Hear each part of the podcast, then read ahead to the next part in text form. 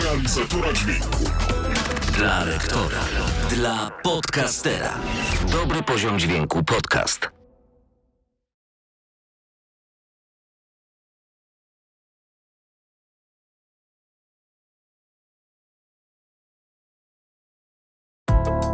Cześć, witam Was bardzo serdecznie w kolejnym odcinku dobrego poziomu dźwięku. Z tej strony oczywiście Darek Marchewka. No i kolejna rozmowa nam się zrodziła, ukroiła. Jak zwał, tak zwał. Ja bardzo zadowolony, bo na nowym, o, na nowym mikrofonie, które, do którego jeszcze muszę się przyzwyczaić, jak to zwykle, no pomyślałem sobie tak, będę gościł, a w zasadzie goszczę człowieka od mikrofonów, człowieka, który się doskonale na tych mikrofonach zna, na sprzęcie, no to oczywiście, że trzeba przetestować w praktyce nowy mikrofon. YouTuber, e, streamer, e, autor komiksów nawet bym powiedział. e, no, co by tu jeszcze powiedzieć? Programista i z takim umysłem programistycznym, analitycznym. Człowiek, który pomógł mi e, też bardzo dużo w podcaście i w takich e, technologicznych, technicznych sprawach. Niejednokrotnie do niego się zwracam, jak mi coś w mojej stronie nie pasuje. Dzisiaj w dobrym poziomie dźwięku Konrad Leśniak, Gades, Gade Sound, ladaco.blogspot.com, konradleśniak.pl. Tada! Cześć Gades! Cześć, cześć, witaj. E, bardzo mi miło, że zostałem tutaj zaproszony. E, nie wiem, czy zasługuję na te wszystkie epitety, ale. Ale coś wypada generalnie- powiedzieć, na pewno nie. Tak, tak, tak. Zawsze, zawsze jakiś wstęp musi być. No, w żadnym aspekcie nie skłamałeś, więc też się nie mogę e, jakoś za bardzo czepiać. No, przy okazji. O, o, nie, skłamałem, skłamałem. Gdzie? W czym? Jak? Bardzo czepialski człowiek. A to tak. Znaczy nie, ja nie jestem czepialski z natury, tylko no, czasami lubię wyprostować, wyprostować różne rzeczy. Ja tak przy, przy, przy okazji, tak, przy okazji tylko wtrącę, e, przepraszam, że tak przerywam, ale też testuję dzisiaj nowy mikrofon akurat, to jest y, Jay-Z Vintage 11, którego mm, dostałem do testów. No i postanowiłem, że dzisiaj go wypróbuję. No skoro ty próbujesz nowy, ja też wypróbuję nowy. A wszyscy inni się będą dziwić, czemu oni o tych mikrofonach gadają.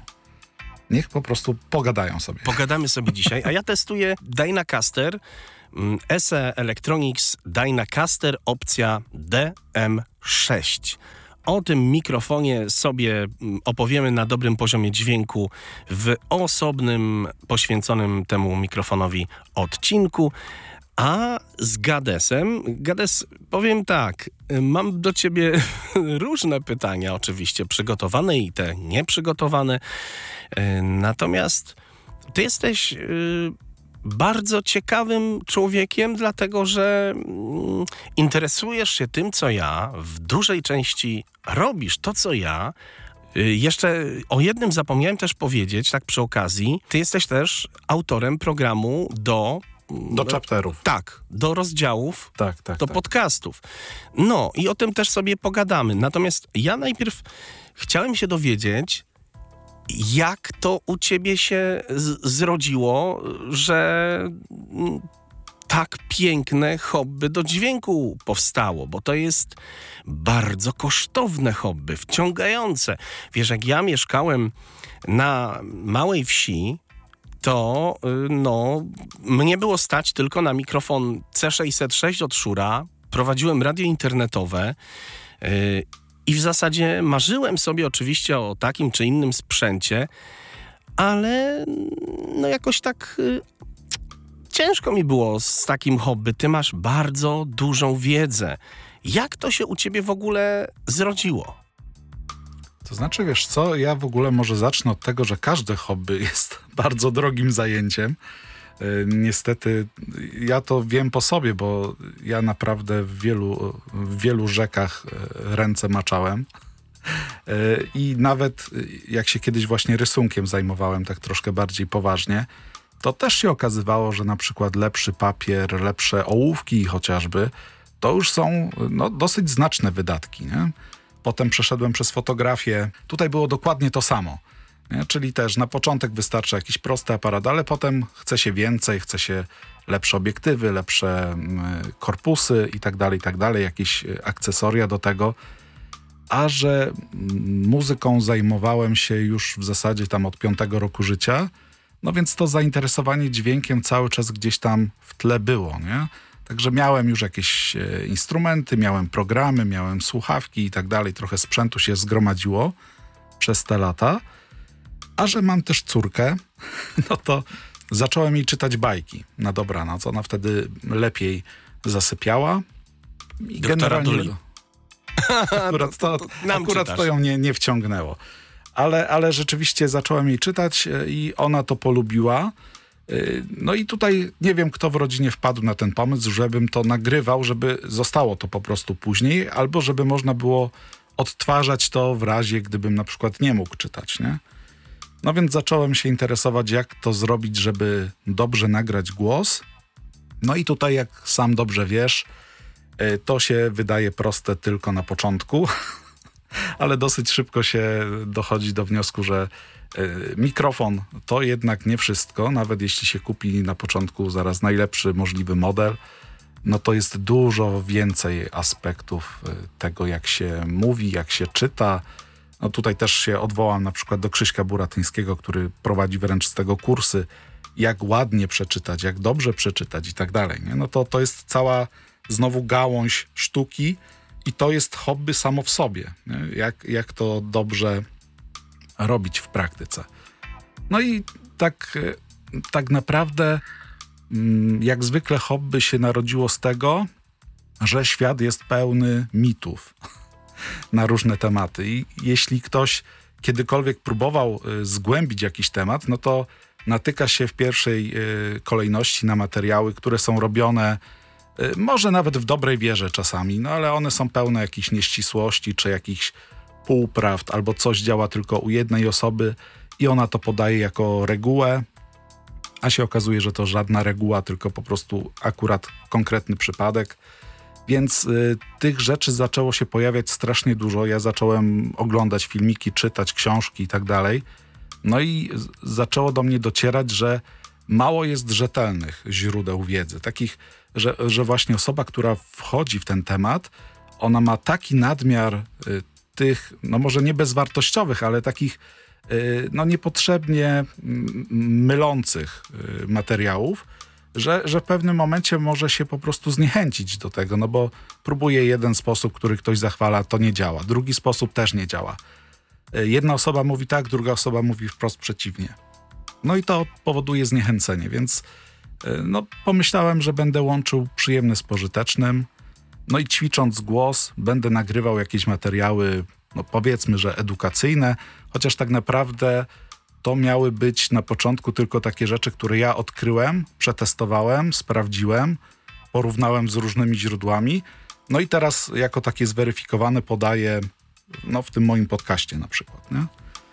I to tak naprawdę z tego, z, te, z tego wyniknęło. A przy okazji też się okazało, że ten sprzęt jest różny, a różne sprzęty zaczęły trafiać w moje ręce, więc też postanowiłem jakieś testy robić jakieś swoje zdanie na ten temat pokazywać. No i sam wiesz, jak to się dalej potoczyło. Kiedy zacząłeś i gdzie szukałeś wiedzy? Znaczy, wiesz co, ja już zacząłem gdzieś tam w latach 90., e, e, kiedy dosyć intensywnie zajmowałem się muzyką. E, I pamiętam, że mm, w takich czasach, jak nie wiem, czy ja już byłem na studiach, czy to było krótko przed studiami, odkryłem taki miesięcznik Estrada i Studio. I, i to, był, y, to było moje główne źródło wiedzy, takiej no, bardziej fachowej i zweryfikowanej, bo tam naprawdę trafiały się e, fajne testy, tam były wyjaśniane różne rzeczy, więc naprawdę sporo się można było nauczyć we w miarę przyjemny sposób, nie? że to nie było jakieś tam w formie akademickich wykładów, z których połowa rzeczy jest niezrozumiała, a drugą połowę to trzeba ze słownikiem studiować.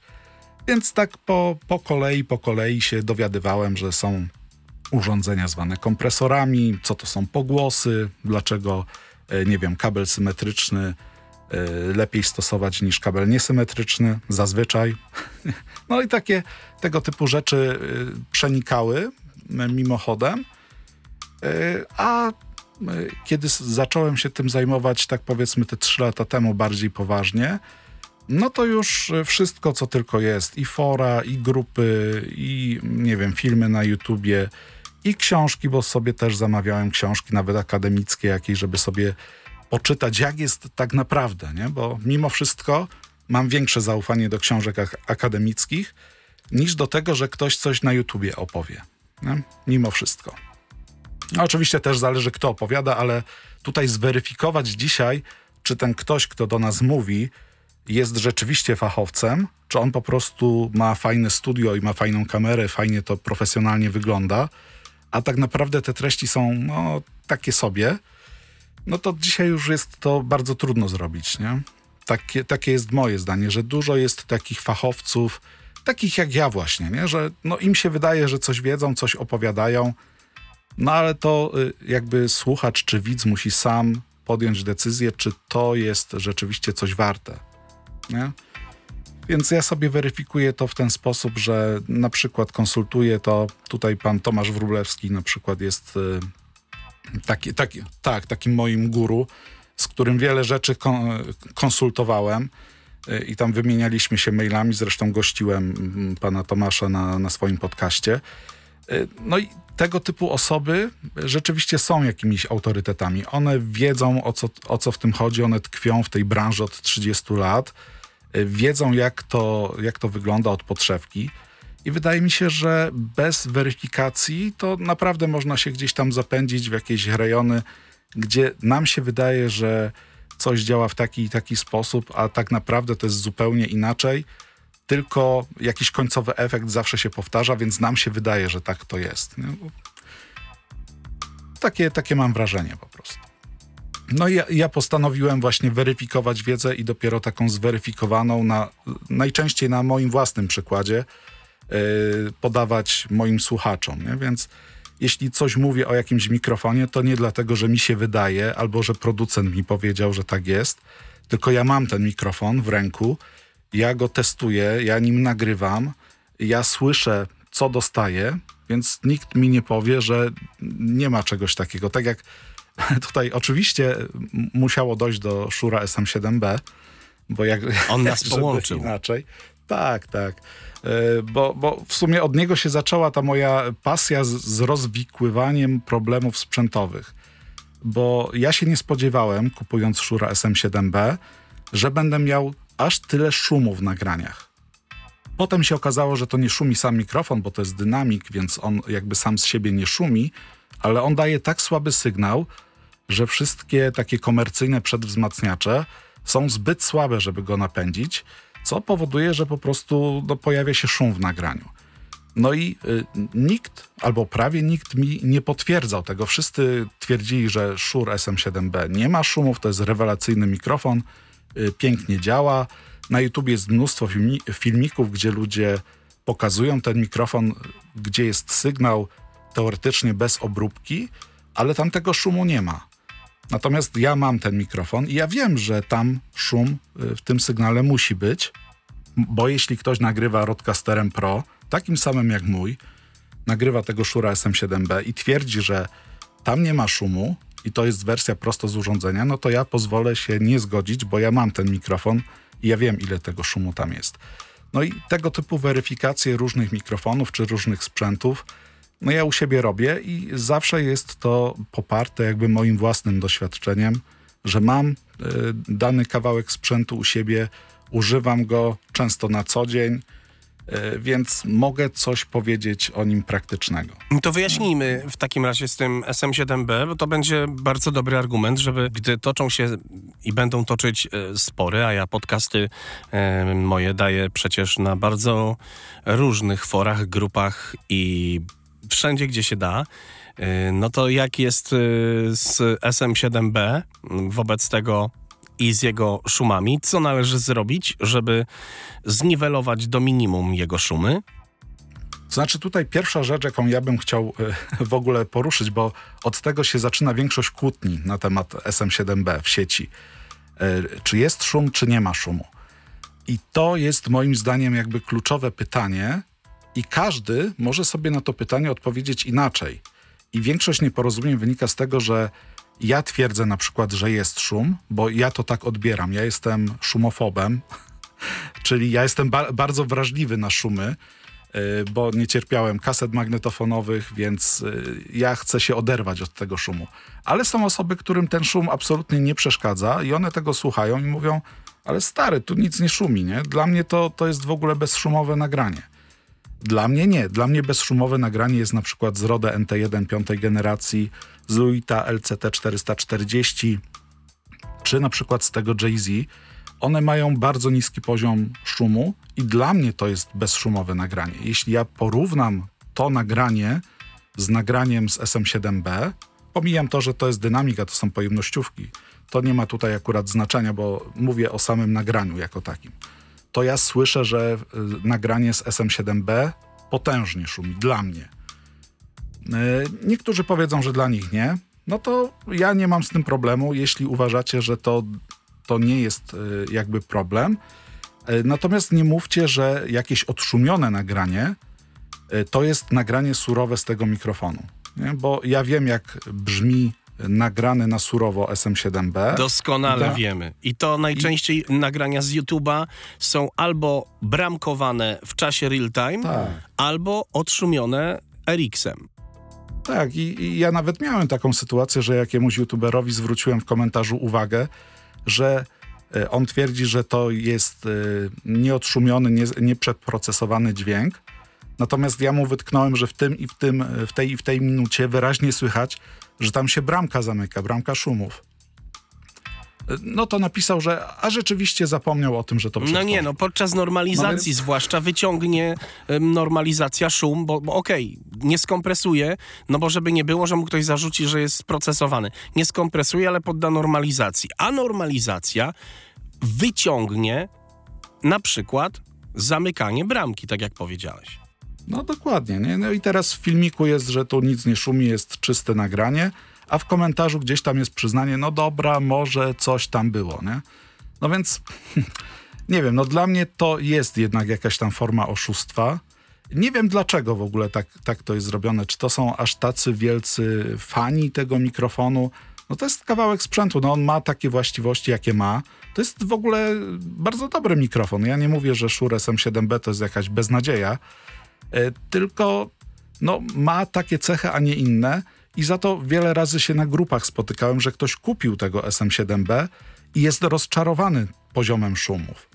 Bo nikt wcześniej mu nie powiedział, że ten mikrofon szumi, bo wszyscy używają go już, e, czy wszyscy go pokazują na swoich filmikach już przetworzonego, gdzie tego szumu oczywiście już nie ma. No i człowiek ma wrażenie, że no tam niby mówią do tego SM7B i on tak będzie brzmiał prosto z pudełka.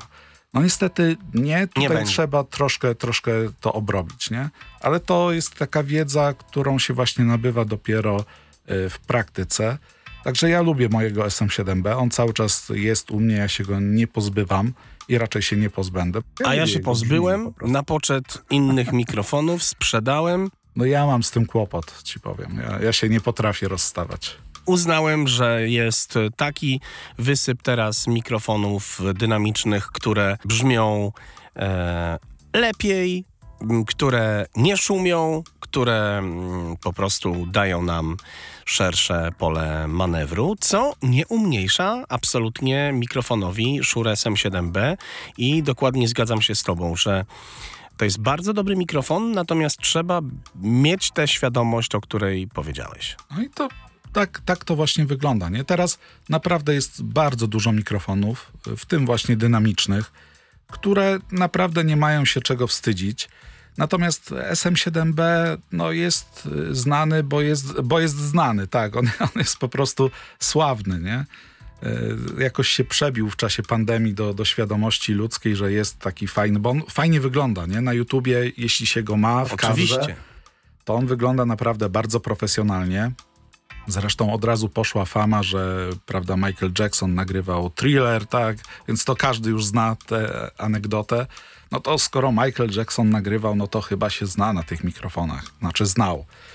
E, No i podejrzewam, że to częściowo z tego wynika, nie? bo mm, z samych takich właściwości, no to ja mam słabość do brzmienia. Jeśli ktoś ma słabość do brzmienia tego mikrofonu, no to wie, że będzie go sobie używał, nie? będzie go miał.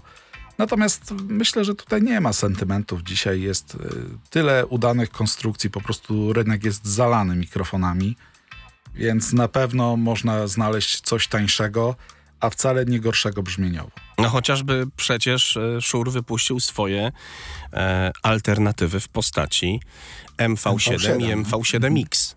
Tak, tak, tak. No chociażby to, nie? No ale przecież P- PD70 od Presonusa też była bardzo udana konstrukcja. Też bardzo ładna zewnętrznie i też bardzo dobrze brzmiąca, a o połowę tańsza, nie? Więc A ci, którzy sprzedali SM7B, mogą się cieszyć na przykład przodem tego mikrofonu i wspominać Tak. miłe chwile. moż, można, tak. A on znowu strasznie poszedł w górę, nie? Znowu gdzieś tam w okolicach prawie 2000 obecnie jest, więc... a Shure SM7B. oficjalnie Po... Tak, Shure oficjalnie podaje, że tam chyba 2300 teraz już jest oficjalna cena tego mikrofonu. Ile masz mikrofonów w chwili obecnej?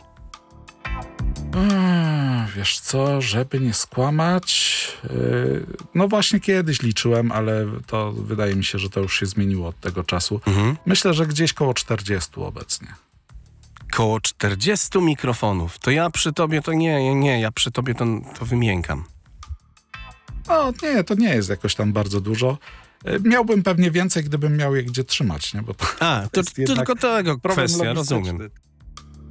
Nie, no ty się śmiesz, ale to naprawdę to jest argument y, za tym, żeby już nie brać kolejnych, no bo Bo nie ma gdzie kiedy- trzymać.